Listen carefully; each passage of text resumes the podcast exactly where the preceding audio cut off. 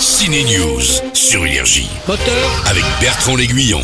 action Au menu des nouvelles sorties ciné de la semaine, de l'horreur, du thriller, de l'espionnage ambiance disco avec la chanteuse Dua Lipa, une histoire d'amour avec Laetitia Casta qu'on entendra dans cette chronique. Bref, beaucoup de choix.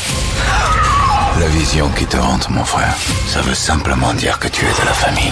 Amelia's Children, c'est le film frisson. Edouard apprend qu'il a un frère jumeau, il part lui rendre visite, ambiance maison isolée avec des trucs chelous qui arrivent, bon on connaît. Les enfants d'Amelia ou Amelia's Children ont décroché le prix du jury au dernier festival du film fantastique de Gérard May. Es chez toi ici. Dans le film, la zone d'intérêt, c'est aussi l'horreur. Imaginez la vie du commandant d'Auschwitz, oui, pendant la Deuxième Guerre mondiale, sa petite vie de famille avec ses enfants, juste à côté du camp de concentration. C'est un des films d'auteur les plus marquants de cette rentrée, primé au Festival de Cannes, ça s'appelle La zone d'intérêt. Vous êtes aussi élégant quand vous dansez, j'espère.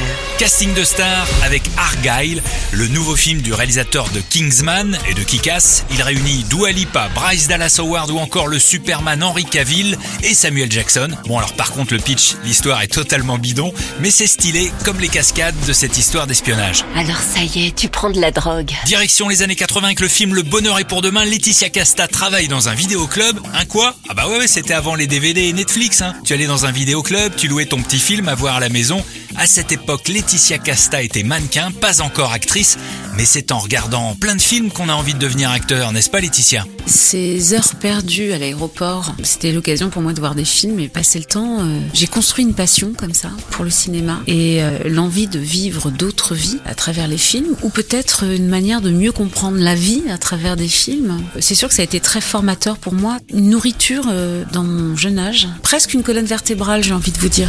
Il est temps que je vous dévoile qui est vraiment l'agent Argyle. Laetitia tombe pour un prisonnier joué par Damien Bonnard. C'est à voir dans Le Bonheur est pour demain. Bon week-end au ciné. Énergie, Ciné News.